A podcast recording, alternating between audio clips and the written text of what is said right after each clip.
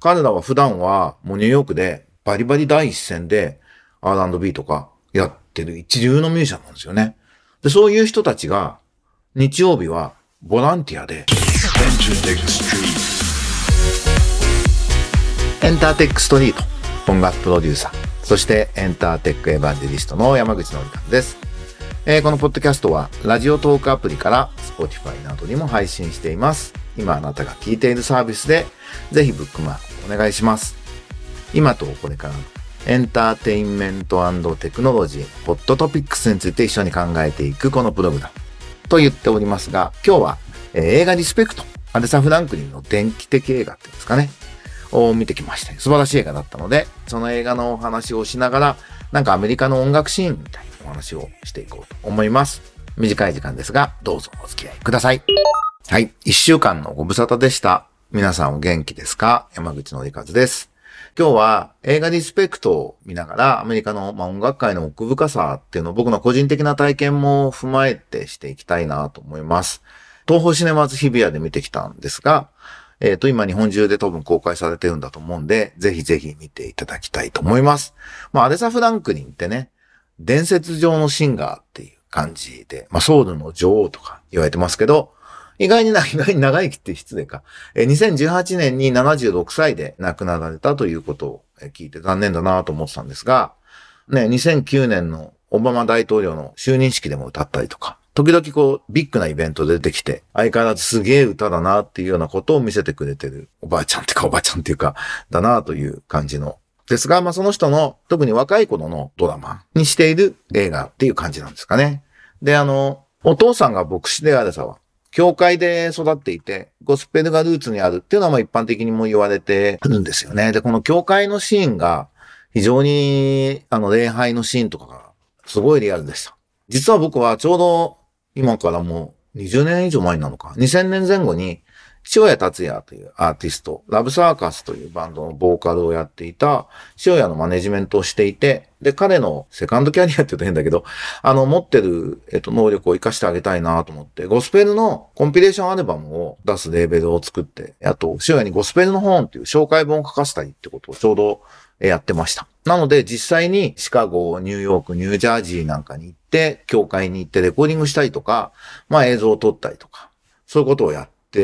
たんですけど、まあ本当にこのリスペクト映画で描かれてる世界なんですよね。で、日曜日になるの朝になると、神様で一番良い服を着るっていうことらしいんですけど、なんかそう、僕の倍ぐらいウエストがありそうな黒人のおばちゃんが、もう真っ赤なドレスとか着てくるわけですよ。で、一回の礼拝で、だいたい一人か二人、こう牧師の話を聞きながら、トランス状態になっちゃうんですよ。あーって言って。いい意味でね。でも、牧師の説教って完全にラップで、もうライブの MC みたいにコードレスポンスしながら煽って盛り上げていくんですよね。これすげえなと思って。結構びっくりしました。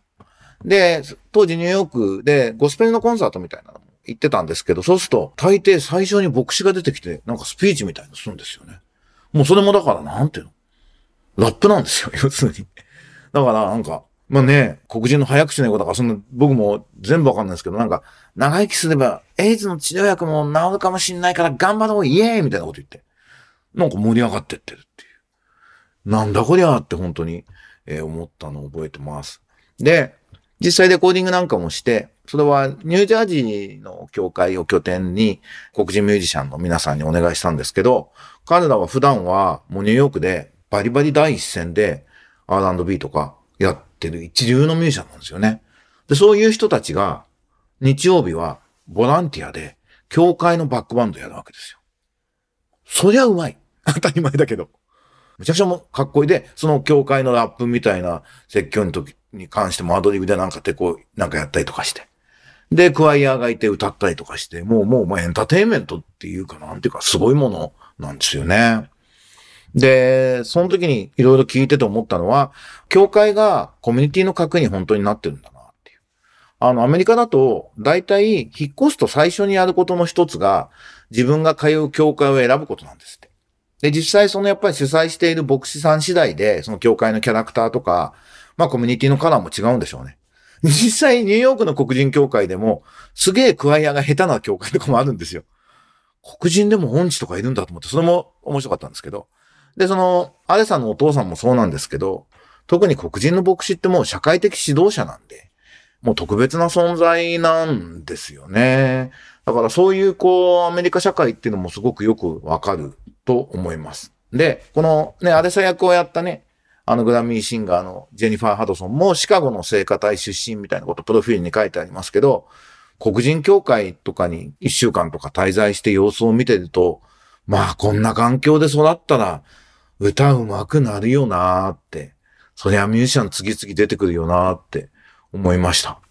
ちょっと僕にとってもすごいあの黒人協会に、まああとなかなかよそ者が入れてもらえないっていうよりも、なんかね、きっかけないものなんで、その取材とか映像を撮ったりとかレコーディングするために、その経験できたのはすごく僕にとってもいい経験だったなと思いますし、そのなんかコミュニティの中で音楽が作られていく。で、自宅のスタジオがもう立派なスタジオで、そこでみんなが集まって音楽作っていくっていうの様子を見てて、その後ね、コーナイティングみたいなことムーブメントをやるようになった時に、その時の感覚っていうのは僕すごく役に立ってると思ってて、コーヒー入れてるだけなのに、曲のクレジットには入ってるみたいなことっていうのは、なんか日本だとなんか変なコネクションだねみたいな感じに思うかもしれないけど、あのコミュニティの中で音楽作っていくっていうのを実際に目の当たりにしてるとなんかその感じもなんか腑に落ちるなって思っていて、あのなんか黒人ミュージシャンのコミュニティの感じっていうのがこうライティングの一つのなんかプロトタイプなんじゃないかなって僕は勝手に実は思ってます。それからこの映画の中では、えっ、ー、と、レコーディング風景、あのヒット曲、アラさんのヒット曲のきっかけになるレコーディングシーンみたいなのを丁寧に描かれてるんですけど、これ非常にリアルですね。あの、もう今ほとんどない、こう、同時に演奏、バンドも歌も全部、ブラスバンドまでが一緒に演奏するっていうね。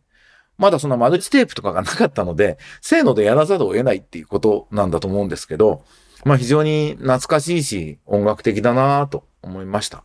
あの、パソコンで、まあ、DTM で自宅で作れるようになったっていうのは、まあ、素晴らしいことだと僕は思っているんですけど、スタジオで、せーので集まって撮るスリル感とか、そのなんかスタジオの持ってる場の力みたいなのっていうのは、すごくいいもんだし、音楽的だなと改めて思いました。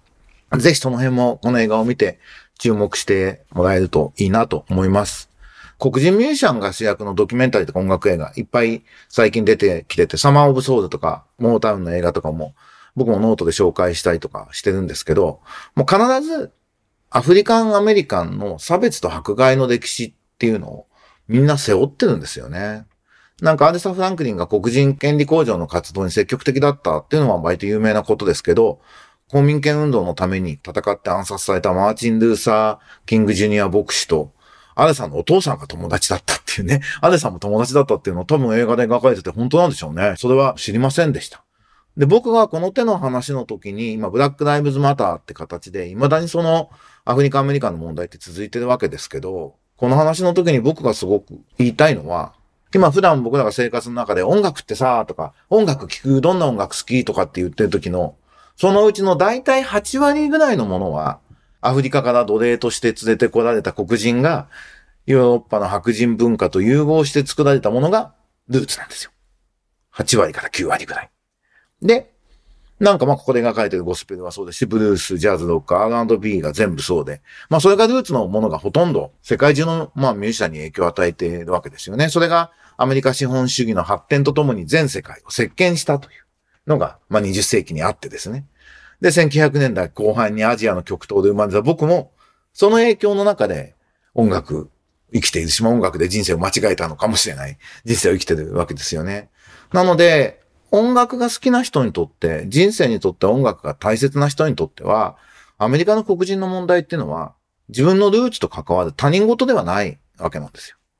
だからあの、ブラックライムズマターのこととかがこう報道された時に、そうだけどあの黒人犯罪者だよね、みたいなことを軽々しく言うやつは、僕は大嫌いなんですよ。なんか、あの問題をなぜ犯罪者になってるのかとか、その背景に何があるのとか、彼のおじいちゃんはどうで、ひいおじいちゃんはどうで、そのおじいちゃんはどうだったんだってことに想像力が及ばない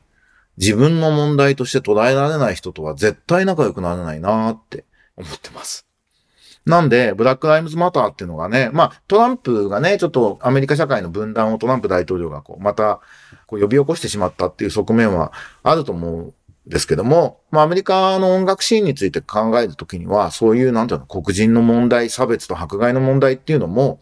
僕らがなんか軽々しくそれについてこう、論評できることではないし、分かってますとか死んでも言えないんですけど、でもそういうこともこう、視野に入ってないと、まあ、考察できないことだなっていうふうに、改めて、このリスペクトを見て思いました。でもすごくエンタメ感溢れる素晴らしい、結構長いんですけど、全然長さを感じませんでしたね。2時間半ぐらいの映画なのかな。ぜひぜひ、えー、見ていただきたいです。ちょっと感想はノートなんかに書きたいと思っております。なので今日は映画リスペクト見てくださいっていう回になりました。えー、先週もお話しましたが、NFT と音楽のマーケットプレイス、ドットミューラー、えっ、ー、と、僕が代表のスタジオアントレが Ginco というブロックチェーンスタートアップと一緒にやっているサービスですが、ローンチして始まってます。小室哲也さんがイノフェスで即興演奏した作品5つも出品されて今入札可能になってますので、第1弾の AMA も非常に素晴らしい作品なんで、ぜひぜひ、そのデジタル収入の50%シェアとかっていうおまけもついてるんで、ぜひあの、ドットミューラでアカウント作って入札体験をしていただきたいなと思ってます。えっ、ー、と、19日の金曜日には、ニルギリスの新作が出品されて入札可能になる予定になってます。えー、ぜひ使って感想などを聞かせいただけるとありがたいです。ということで、山口のりかずのエンターテックストリート。今週はこの辺で終わりたいと思います。また来週お会いしましょう。それじゃあねバイバイ。